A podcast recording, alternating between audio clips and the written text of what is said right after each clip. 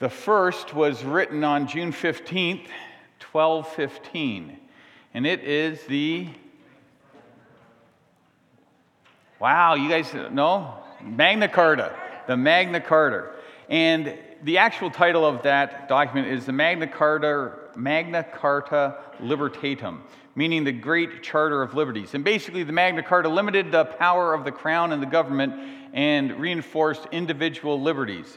And that document was instrumental in England for centuries and had a great impact on the 13 colonies and the writing of the next document that everyone should have to read before they graduate, which is the U.S.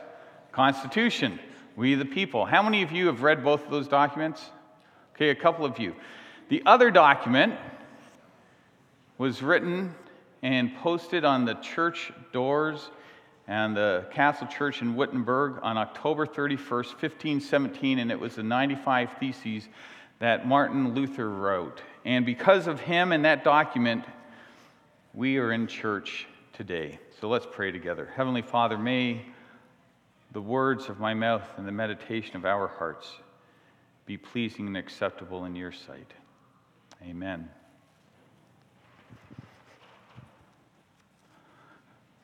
I want us to begin by reading a passage of Scripture from the Old Testament, book of Nehemiah. It's Nehemiah chapter 8. And if you don't have a Bible and would like one, we have Bibles in the back on one of the tables there.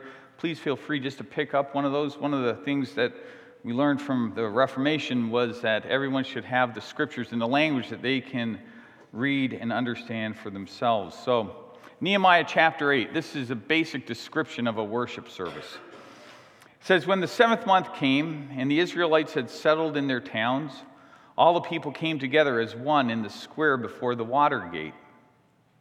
They told Ezra, the teacher of the law, to bring out the book of the law of Moses, which the Lord had commanded for Israel. So on the first day of the seventh month, Ezra the priest brought the law before the assembly, which was made up of men and women and all who were able to understand. He read it aloud from daybreak till noon as he faced the square before the water gate in the presence of men and women and the others who could understand. And all the people listened attentively to the book of the law. Ezra the teacher stood on a high wooden platform built for the occasion. Beside him, on his right, stood a bunch of people. Ezra opened the book, and all the people could see him because he was standing above them. And as he opened it, the people stood up, and Ezra praised the Lord, the great God, and all the people lifted their hands and responded, 'Amen and amen.' Then they bowed down and worshiped the Lord with their faces to the ground. The Levites, a bunch of them listed there, instructed the people in the law while the people were standing there. They read from the book of the law of God, making it clear and giving the meaning so that the people understood what was being read." And so this text for today is a very basic worship service. The Word of God was read, and the people of God gathered to listen to it. And for the reading of the Word of God, the speaker was elevated so that everyone not only could see them, but could hear. And then the people responded to what was being read. Men and women, children... It says men and women and then children old enough to understand, listen to the reading of Scripture and then the explanation. Because God wants us to hear His Word. He wants us to understand His Word, and then He wants us to respond to His Word. And so we respond in worship. We respond in love. Love for God, love for our neighbors. We respond in stewardship. We respond in song. We respond in obedience. And we respond in service. And Martin Luther, on October 31st, 1517, posted 95 Theses on the door of the Castle Church in Wittenberg because the church had wandered away from the basic gospel message and instead had started to sell indulgences. You see, people were no longer able to hear the Word of God. They were no longer able to understand the Word of God, and therefore they couldn't respond appropriately. Let me explain.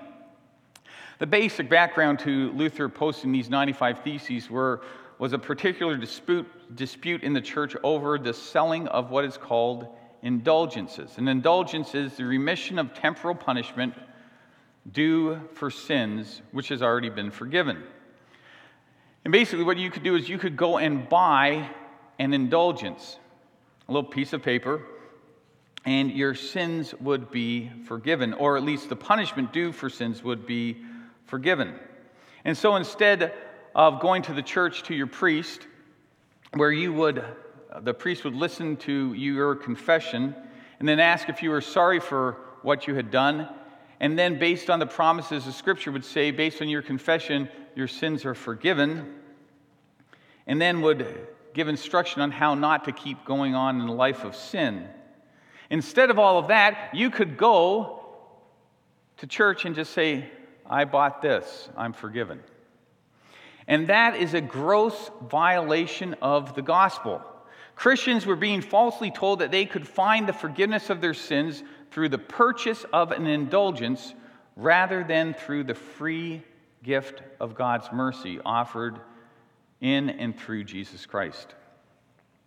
At that time, as part of a fundraising campaign commissioned by the church to help finance the renovation of St. Peter's Basilica in Rome, a man by the name of John Tetzel, a Dominican priest, began selling indulgences throughout Europe, and so he went to Germany to sell these indulgences. Luther was unaware that he was doing this, but where Luther was, there was his prince was Frederick III, and then the neighboring prince was George, Duke of Saxony. They forbade the sale of indulgences in their land. But what happened was people from where Luther was, they were going over to where Tetzel was selling these indulgences and then coming back to church. They would come to church and Luther would say, you know, is there anything you want to confess? And they're like, oh no, I'm covered. I got this indulgence. And Luther was irate at this.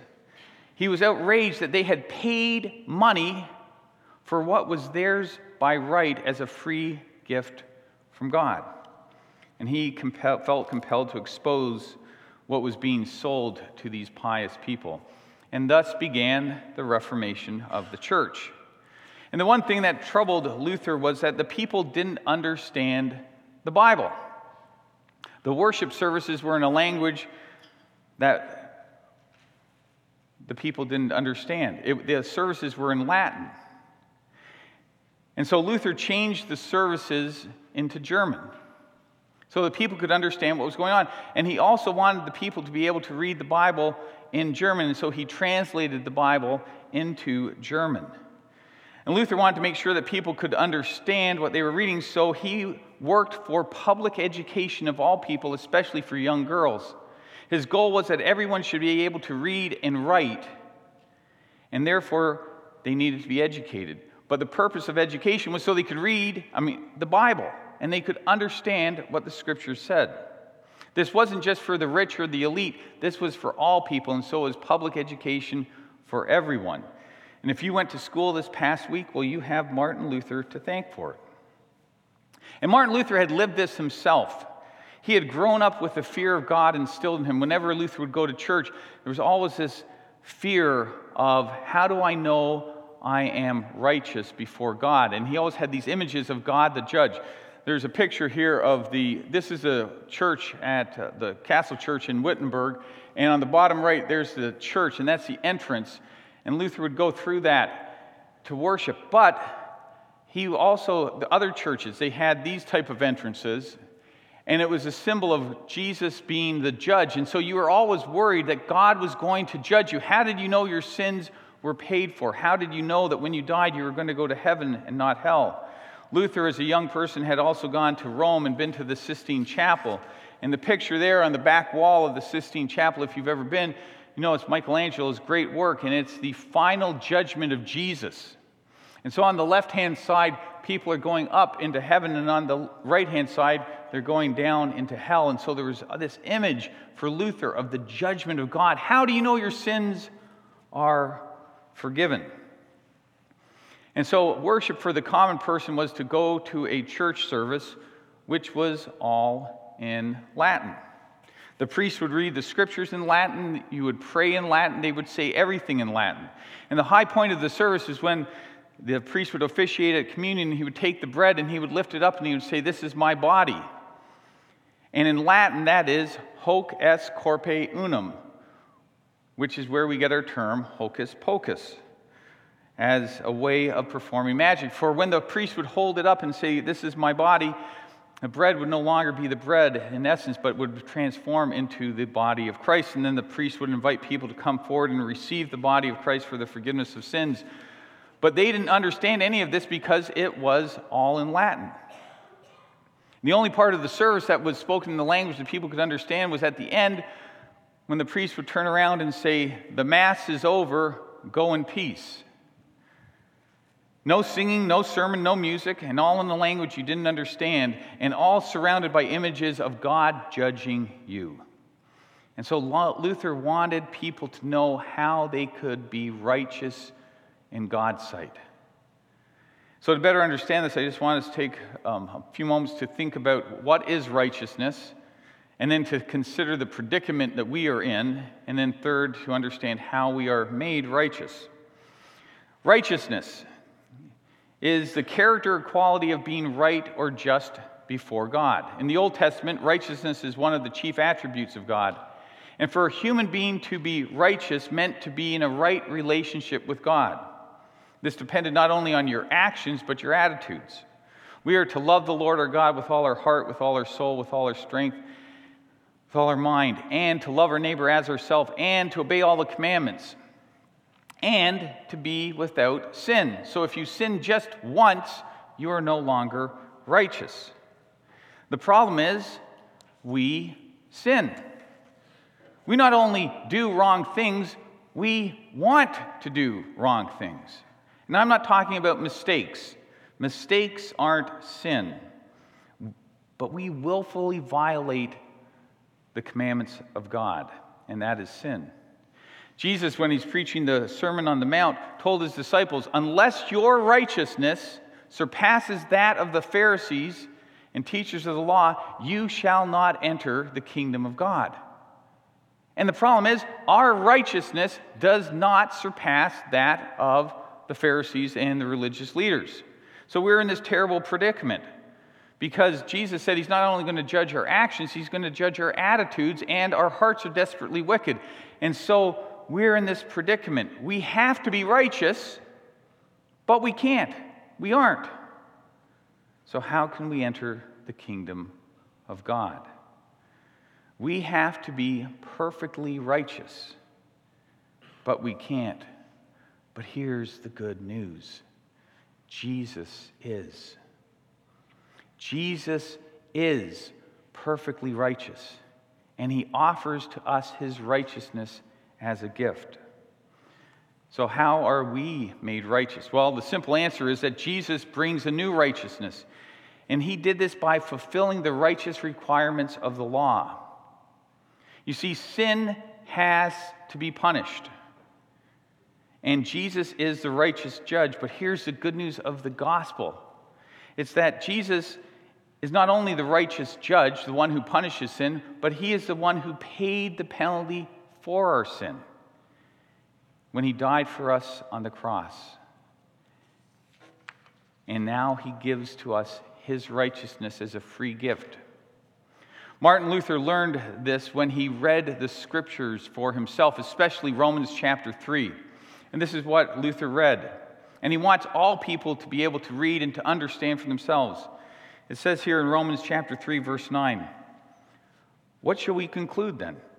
Do we have any advantage?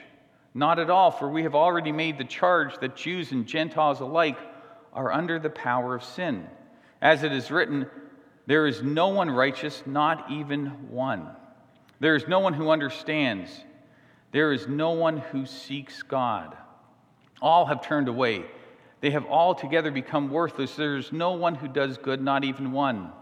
Then you jump down to verse 20. "Therefore, no one will be declared righteous in God's sight by works of the law. Rather, through the law we become conscious of sin. But now, apart from the law, the righteousness of God has been made known, to which the law and the prophets testify. And this righteousness is given through faith in Jesus Christ to all who believe. There is no difference between Jew and Gentile. All have sinned and fall short of the glory of God. and all are justified freely by his grace through the redemption that came through Christ Jesus. See, God presented Christ as the sacrifice of atonement through the shedding of his blood to be received by faith. He did this to demonstrate his righteousness because in his forbearance he had left the sins committed beforehand unpunished. And he did this to demonstrate his righteousness at the present time so as to be just and the one who justifies those who have faith in Jesus.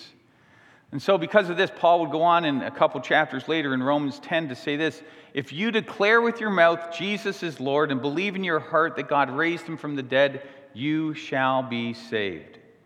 For it is with your heart that you believe and are justified, and it is with your mouth that you profess your faith and are saved. As the scripture says, anyone who believes in him will never be put to shame. For there is no difference between Jew and Gentile. The same Lord is Lord of all and richly blesses all who call on him. For everyone who calls on the name of the Lord shall be saved. And it is out of receiving this free gift, receiving the righteousness of God, the righteousness of Jesus Christ. We receive that as a gift, and then we are made righteous because we receive this gift. God is the one who makes us righteous. And then because of that, we are to live our lives in response to all that God has done for us.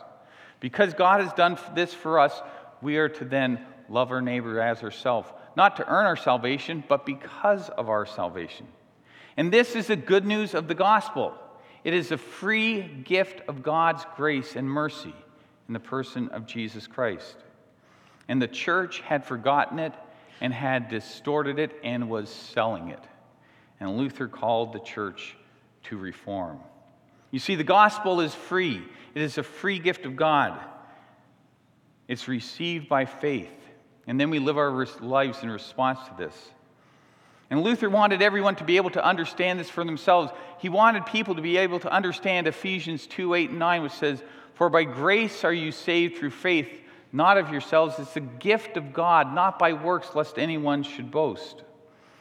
And so some Reformation ideas that we value today: nothing should hinder people from worshiping God. In public education, everyone should be able to read and understand the Bible for themselves.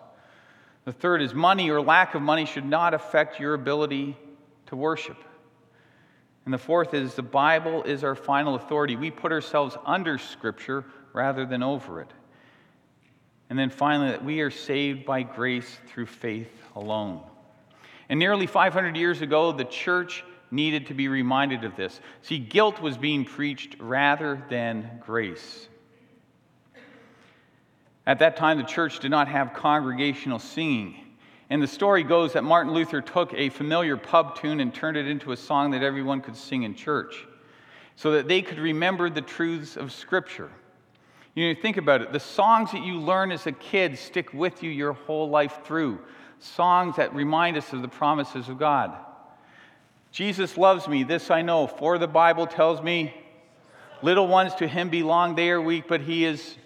Yes, Jesus loves me. Yes, Jesus loves me. The Bible tells me so. Or Away in a Manger. You learn these songs and they stick with you your whole life. So when you're going through difficult times, you can remain reminded of the truths of Scripture. And Luther wanted that same thing, and so he wrote that great hymn, A Mighty Fortress is Our God. And I'm going to invite the band to come up, and we're going to sing it again. And I want to remind you, those words, a mighty fortress is our God, a bulwark never failing, our helper he amidst the flood of mortal ills prevailing. We need God because there is a foe, and there is a battle between God and the devil, but ultimately Christ is victorious. And so it says, for still our ancient foe that seek to work us woe, his craft and power are great, and armed with cruel hate, on earth is not his equal. And did we in our own strength confide our striving would be losing, we're not the right man on our side, the man of God's own choosing. And who is that? Jesus. Lord Sabaoth his name, or Lord of hosts his name, from age to age the same, and he must win the battle, and he did through his death and resurrection on the cross. And then the next verse is, and though this world with devils filled should threaten to undo us, we will not fear, for God has willed his truth to triumph through us. The prince of darkness grim, we tremble not for him. His rage we can endure, for lo, his doom is sure. One little word shall fell him. What is that little word? It's Jesus. It's Jesus, and he has been victorious, and so we are to cling to him. There's a final verse to that hymn, and it says these words, that word above all earthly powers, no thanks to them abideth. The Spirit and the gifts are ours through him who with us sideth. Let goods and kindred go, this mortal life also. The body they may kill, but God's truth abideth still. His kingdom is forever. That last verse encourages us to cling to Jesus and to him alone. Don't cling to our earthly goods or to kindred. If you do, you'll lose them. But cling to Jesus alone, for his is the kingdom, and his kingdom will never fail, and he will never let you go. If I was to sum up the Reformation in two words, it would be this: God forgives. God forgives. And may you receive that forgiveness today. Let us pray. Heavenly Father, what a privilege it is to know of your love and grace and mercy. What a privilege it is to know the promises in Scripture. We thank you that you are a God who forgives and a God who loves this world and is not willing that any should perish. And so, Lord, we thank you for the gospel. We thank you for your Son, Jesus Christ, and we pray this in his name. Amen. I invite you to stand as we sing this great hymn together.